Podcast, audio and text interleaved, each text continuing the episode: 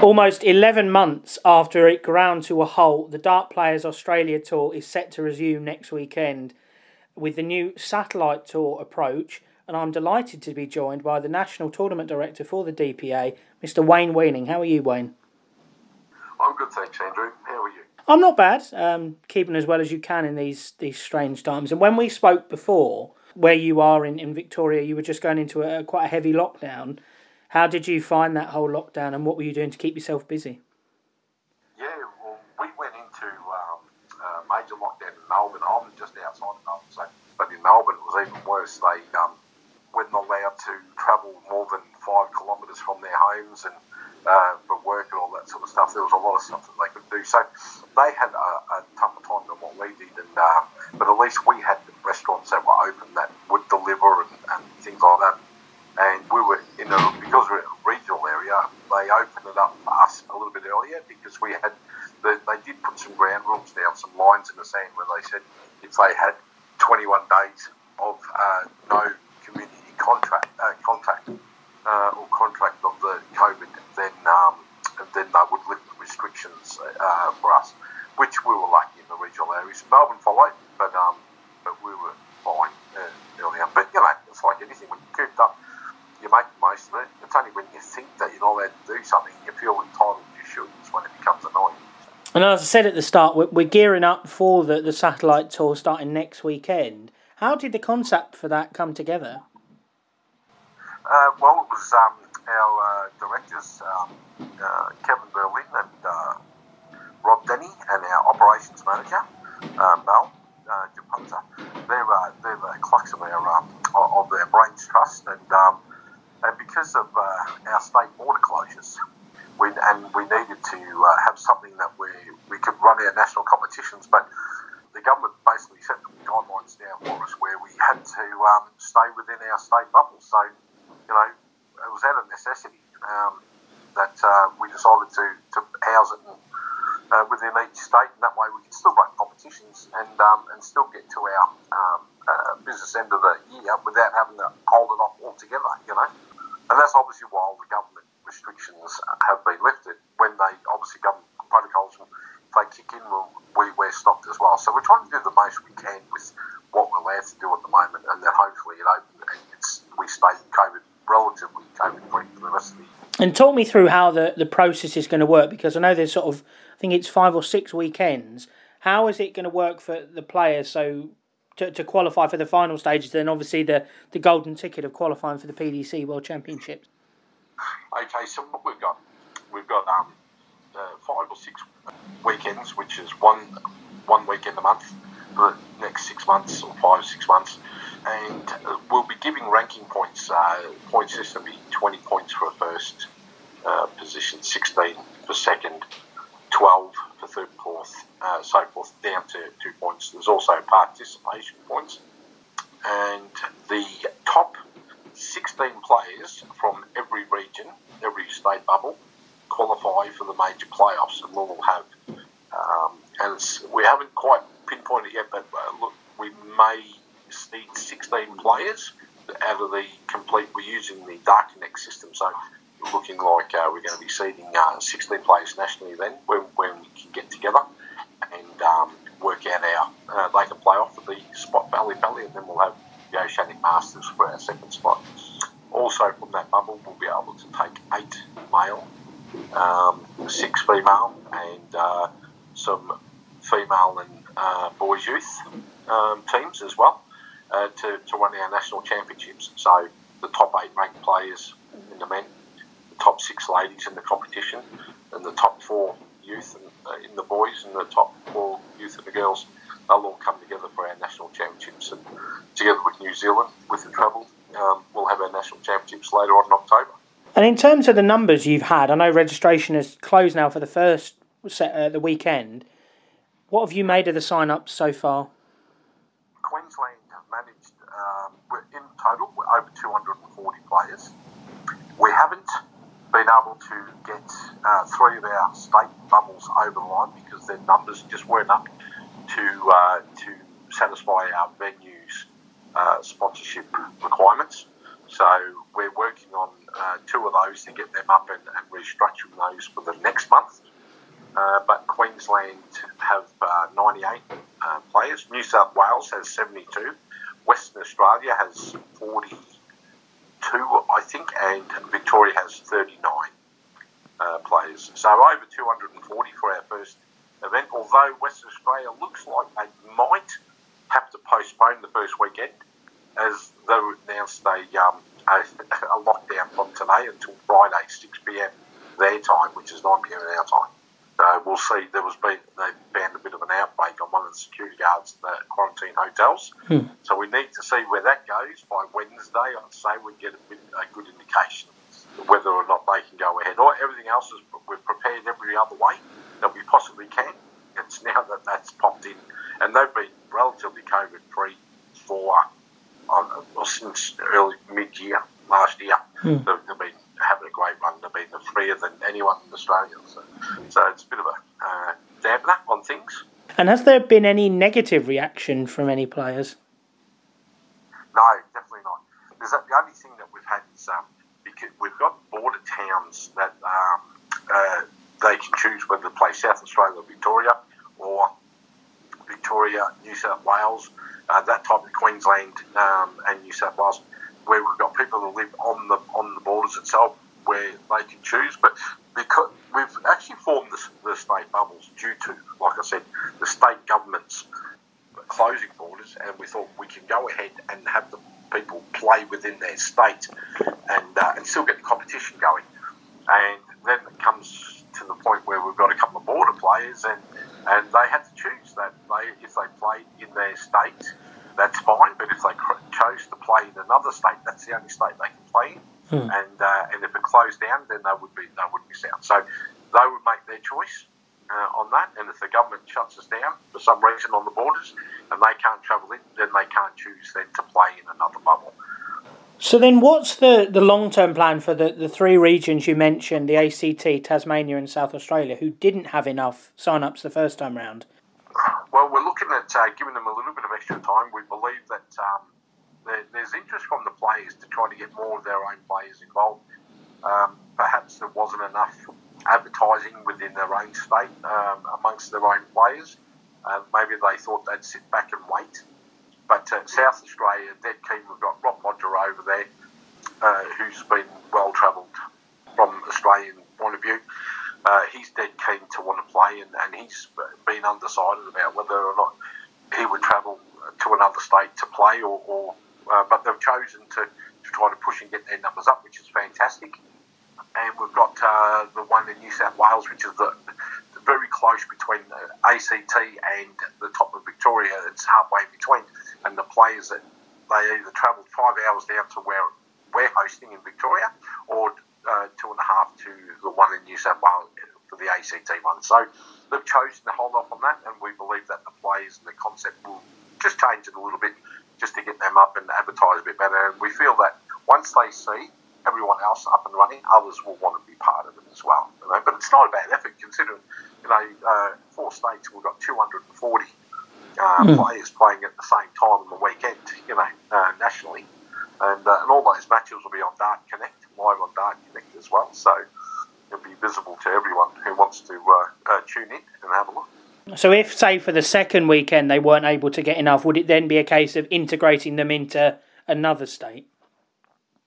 Th- that would be their choice then to try to travel. And, and of course, the, uh, we wouldn't, just because they weren't there the first weekend, it doesn't mean that they can't play Hmm. or integrate into another state. No, it's, the travel would be up to them. The, the prize money is down a little bit because of um, the, the smaller numbers in each bubble um, that we expect, but um, uh, normally we play for 16,500 uh, for a weekend when we play and travel to a, uh, our national tournaments. But um, uh, being in state bubbles, it's uh, it's a different concept. So we've we've got uh, smaller numbers coming into venues, and the venues are fronting the money for us. So we're providing them um, with a return of income by providing the players. They've in turn sponsored us, so hopefully it's a good deal, and we'll be able to uh, move forward, uh, promote uh, the darts at a, at a greater level, and hopefully get some more people on board who haven't normally considered to play. And then what about poor Tasmania, who only obviously had the, the three sign ups? Um, yeah, look, Tasmania is probably the toughest of all. Um, you've got to remember that um, in all our states we're in the same we're in the same boat um, with Darts Darts Australia. There's there is a loyalty towards um, the old school of of um, Darts Australia, who have been the mother of the darts, you know, throughout. And we run the professional side of things, so there's a bit of loyalty towards those. And we try not to run our events on weekends where they might have them. We don't want to divide the loyalty. We want people to have a choice. And we know that once people, we try to do things a little bit better than most. Uh, so we believe that once they get a taste of what we offer, they'll come along. But I think in Tassie, the loyalty is a bit stronger towards their state body than it is through to trying to skip over to the um, uh, the professional side. Will there be any restrictions in place when you're playing? So, you have you got limits in rooms for how many people you can have, or will players need to wear masks when they're playing? Oh, absolutely. Each of our events are run under a government restriction. So there's a QR uh, check-in, QR reader check-in, uh, electronic check-in for each player. We have hand sanitizers in place we, for the iPads. We have uh, alcoholic uh, swabs to uh, to wipe down the iPads after each marking game. Also, sanitising the boards. we encourage um, people to use hand sanitizer and washing their hands when uh, when they're coming out of the toilets and all that sort of stuff. So we don't encourage people to, to shake hands as such. Even though we're relatively COVID free, we've still got guidelines by the government, which we adhere to first. The venues are also licensed, so they set down their uh, restrictions as well. So all of that will come into play, and I think hopefully it should work out all right. I mean, with um, uh, everyone can sit in restaurants and go to bars now in Victoria, so we're, we're a little bit better off than what they are in, in say, New South Wales, which are uh, more restrictions what we are, but there are guidelines in place for, uh, for venues with uh, alcohol licences and, and that type of thing. So. And Australia has done pretty well with the, the coronavirus. I've seen the pictures this week from the Australian Open tennis of, of full stadiums. So do you have any concerns of, of a third wave when your winter comes around in a few months' time?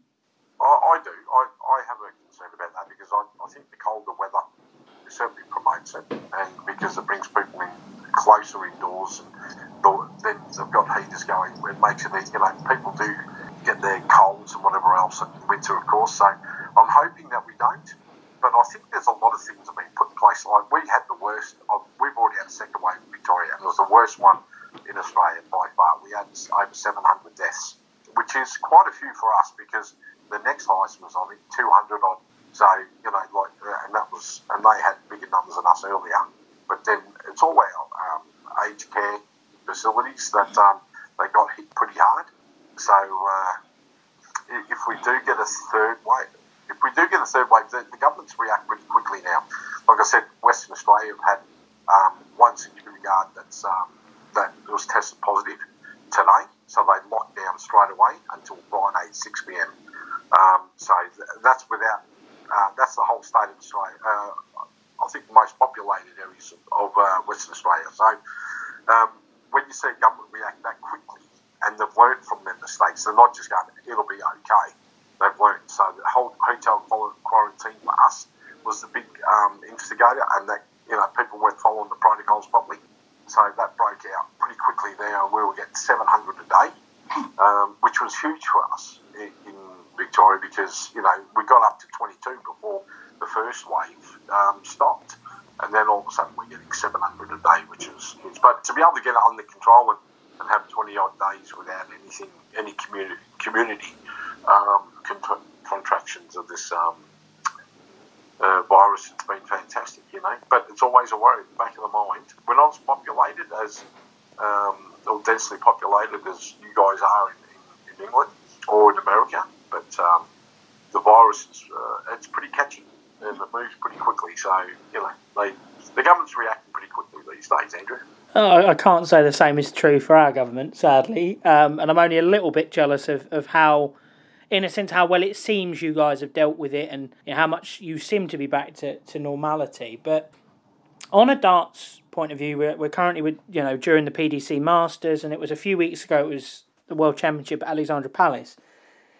The World Championship didn't go so well for, for Damon Heta, but before that, he'd got to three televised quarterfinals in a row, and he looked like he'd become a real, you know, part of that elite group in the PDC. What have you made of his progress?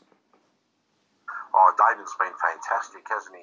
Uh, what he did, he showed what he showed us on the circuit here, and before he went over, he had a fantastic 12 months here, and and put a put a great effort in. He won the Brisbane Masters. He won an event before that, and he did so. He's he's not scared to play the game, and what he's done, he's actually been able to sit in at that level. Once he once he learned what the what the level is that he needs to be at all the time, he was just, he was showing 100 averages here in our events uh, quite often. So then to be able to come in at that league and understand and learn the pace of the game and, and how everything works and then setting. He showed that he's got some good form and that he's not scared to uh, to play some of the big guys, which fantastic for us. We really, you know, and that's kicked Simon on a bit too.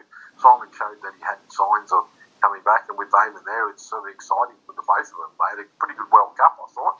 Um, a little bit unlucky not to get uh, further, but um, um, both of them going really well. You know, so we expect big things from uh, from Damon this year, and Simon.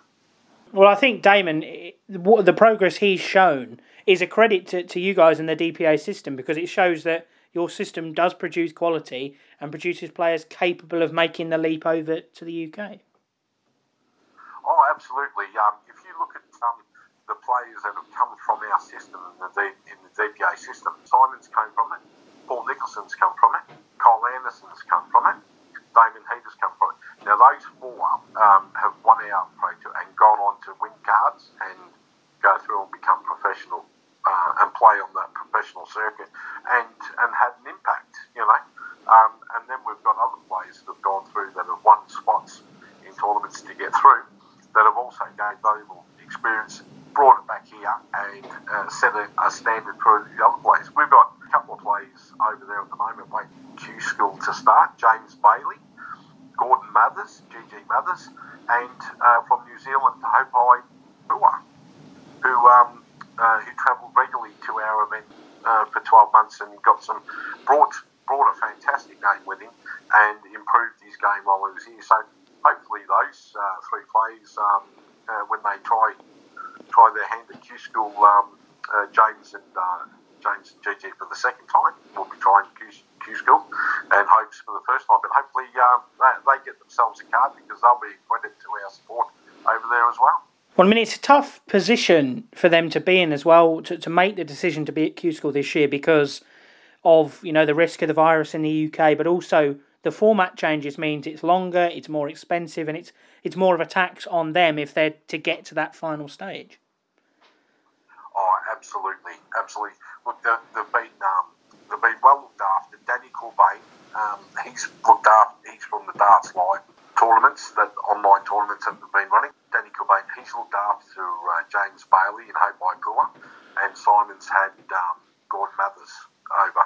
So, so that's made it a lot easier for those guys to be able to keep their sanity, play some darts, do a, little bit of work around the place, you know, try to earn their keep a little bit, and um, and but more more than anything else, um, being able to afford to be able to stay over, you know, because uh, as you know, it's not cheap to, when you travel. James and Gordon and, and Haupai all played in the World Championship. What did you do you make of their performances there?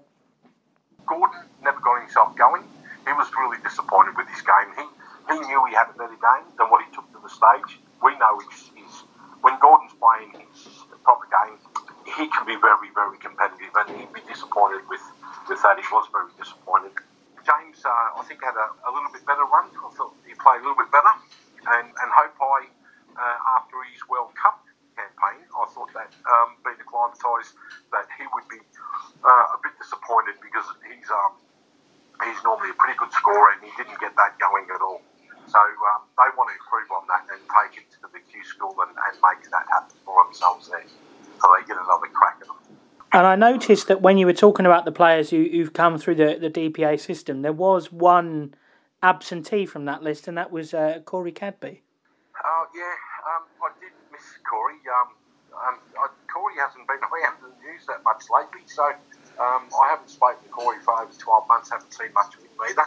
Um, unfortunately, Corey was one of the players that we could see that um, he was such great, he had showed such great potential. He, he won the World Youth, he come on, he showed, he showed something that a lot of people don't have. He had natural stage prowess, he, he could, um, and that's something you can either learn it over long or you either have it straight away or it takes you some time. He had it straight away and uh, he made the UK Open final and uh, got beat by Gary Anderson and he won a um, he beat Rob Cross who won the Players Championship. The kid can play when he gets his head straight and, and, gets back into the game. I'm sure he'll be able to get another shot at it, you know. But um, until then, I do apologise for missing out on Corey.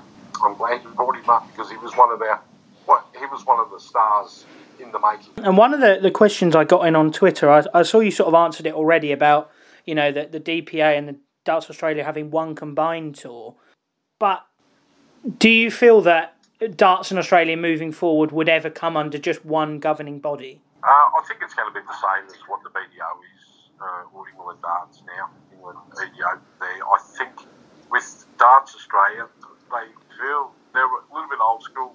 They, the way that the governing uh, members that sit on the board, the way that they sit, uh, I, uh, I'll probably get punished for, uh, or, or try, they to punish me for um, saying it, but I don't believe that they're working in unison towards a, a better game. I feel that they're, each state's pretty much represented. They still own, they're still owned by every state in Australia, and I think that they don't understand. The people on it have got old ideas. They are aging. They mean well. Let, us get it straight. They do mean really well, but they're just not up to running the darts in Australia anymore. Uh, we need young people, we need tech savvy people, we need um, people that love the game and aren't scared to create new ideas. So I don't think Darts Australia will uh, ever fall under the umbrella of um, the DPA, or will they um, try to uh, combine and, and, and be one? I think the DPA is a privately owned entity like PDC who promote the tournament and have a good working. They're a sister company to um, to the PDC and um, everything that's done within the DPA is done under the guidance and with the okay from the PDC. So we don't just go up and say, oh, we're going to do this. We actually get permission from the PDC to make sure that everything's fine and that we uh, work in accordance with their guidelines and we try to base everything on how they run things because it's a, a successful formula and it's something that we want to try to emulate. It gives people a bit of consistency in the game they know exactly where they are, how they can qualify for certain things, and, and that stuff, you know. So, whereas Darts Australia still do things a little bit the old way with um, selections and all that sort of stuff, and, and favouritism always comes into play and stuff like that, you know. So, mm. and the formats are different for them. They in their Grand Prix circuit, each state has a different format for, for their for their games, which it seems seems a bit weird that you're playing the same points, but there's a different way to play the game. Some are best of three, some are best. You know, some have really long finals, and you know, um, uh, it's just some are straight knockouts, some are round robins. It's really weird. That's it's there's no consistency in it. At the moment, the DPA players there are two spots available through the DPA tour at the World Championship. Do you think the DPA tour will ever get to a point that winning the tour would earn you a tour card? I think popular these days that it's uh, the Q School is a worthy is a very worthy way to qualify for the Professional Darts Corporation um, tour.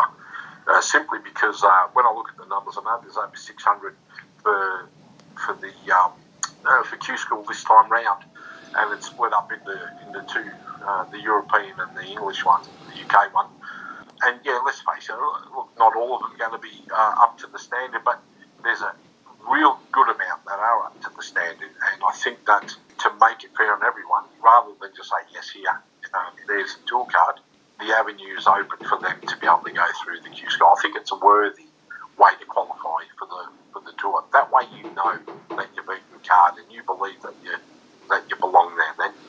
Hmm.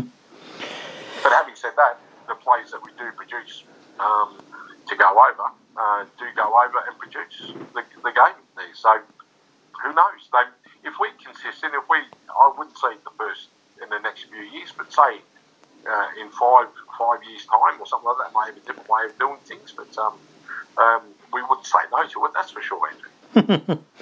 yeah, I can imagine it'd certainly be a great incentive. Before you go, Wayne, I just wanted to ask you if you could pick out a few players from each state to, to watch on the first weekend of the satellite tour. Okay, yeah, sure, I'll be happy to do that, Andrew. So we'll start with the uh, biggest group, Queensland. Kyle Anderson makes his return to our home shores uh, with a new set of darts. Interesting to see how he'll go. Young player, played the World Youth. Robbie King had a fantastic um, last 12 to 18 months on the DPA circuit with his national. Jamie Rundle, also a youth, um, played really well. He's one to watch. Raymond Smith, uh, beat uh, Bill Taylor in the Pro Tour Series up here, and Jerry Fagg, who's been uh, one of Queensland's, uh, he's from Townsville and he's been one of uh, Queensland's better players.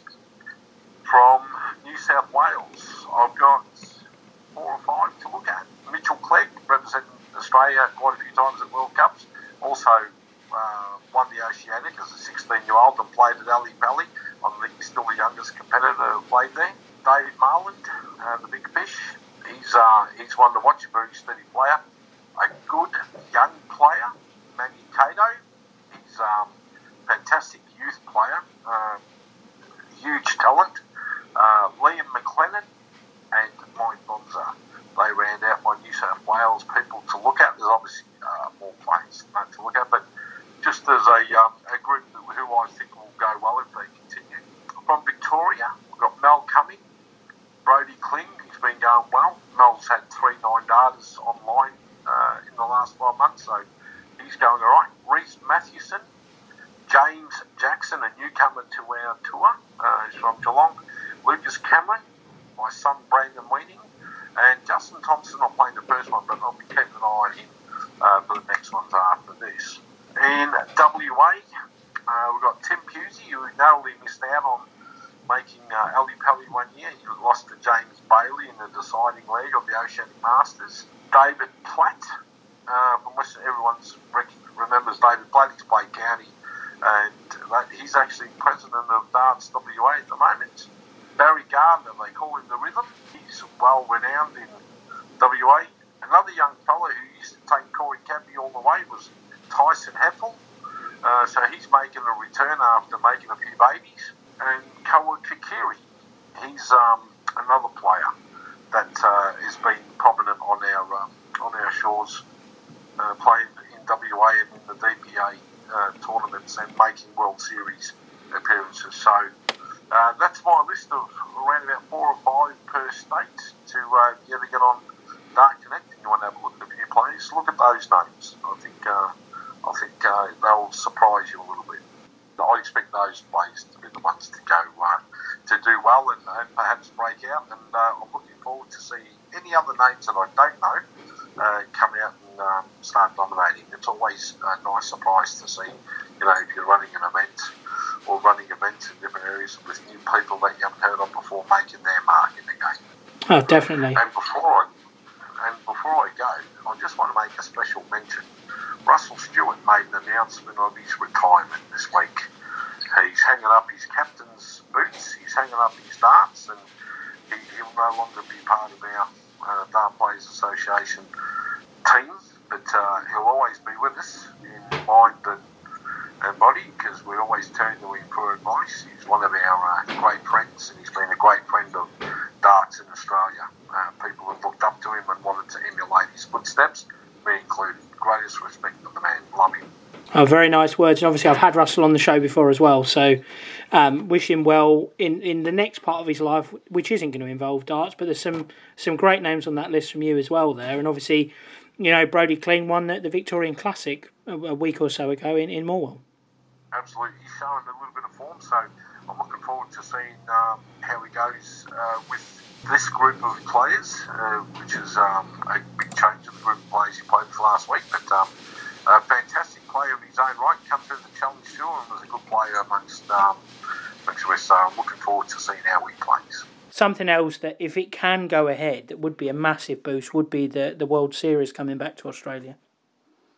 It would, and look, I can't see it personally. I can't see it happening Australian government have a strict rule at the moment for the 14 day quarantine period now, with the amount of people coming over from the UK to run these events, to try to, uh, and that, that quarantine's at, at, at the traveller's cost, not the government's cost. So that's really going to put a few. They might hold it off a little bit. Who knows? I find it. We're only talking a few months. We're talking June, where we held our qualifiers in August when they come over. You know, so hopefully, hopefully, because that's a great little experiment for people. Get up on stage, play a pro, you know, see how you're doing. You know what I mean? Mm. So I think we produced the first ever um, winner against one of the pros on stage with Tick Bridge beating Barney. Mm. Um, you know, in, in Sydney. So um, that's that in itself says something for our, our quality of plays, and Tick will be in action as well uh, on the weekend. Um, he's more into his bricklaying these days than he starts, but he doesn't uh, miss out much when he when he um, does have a hit. Well, thank you very much for your time, Wayne. It's always a pleasure talking to you, and I wish you all the best with the, the satellite tour this year. I hope it goes ahead, and you know numbers continue to rise as the season goes on.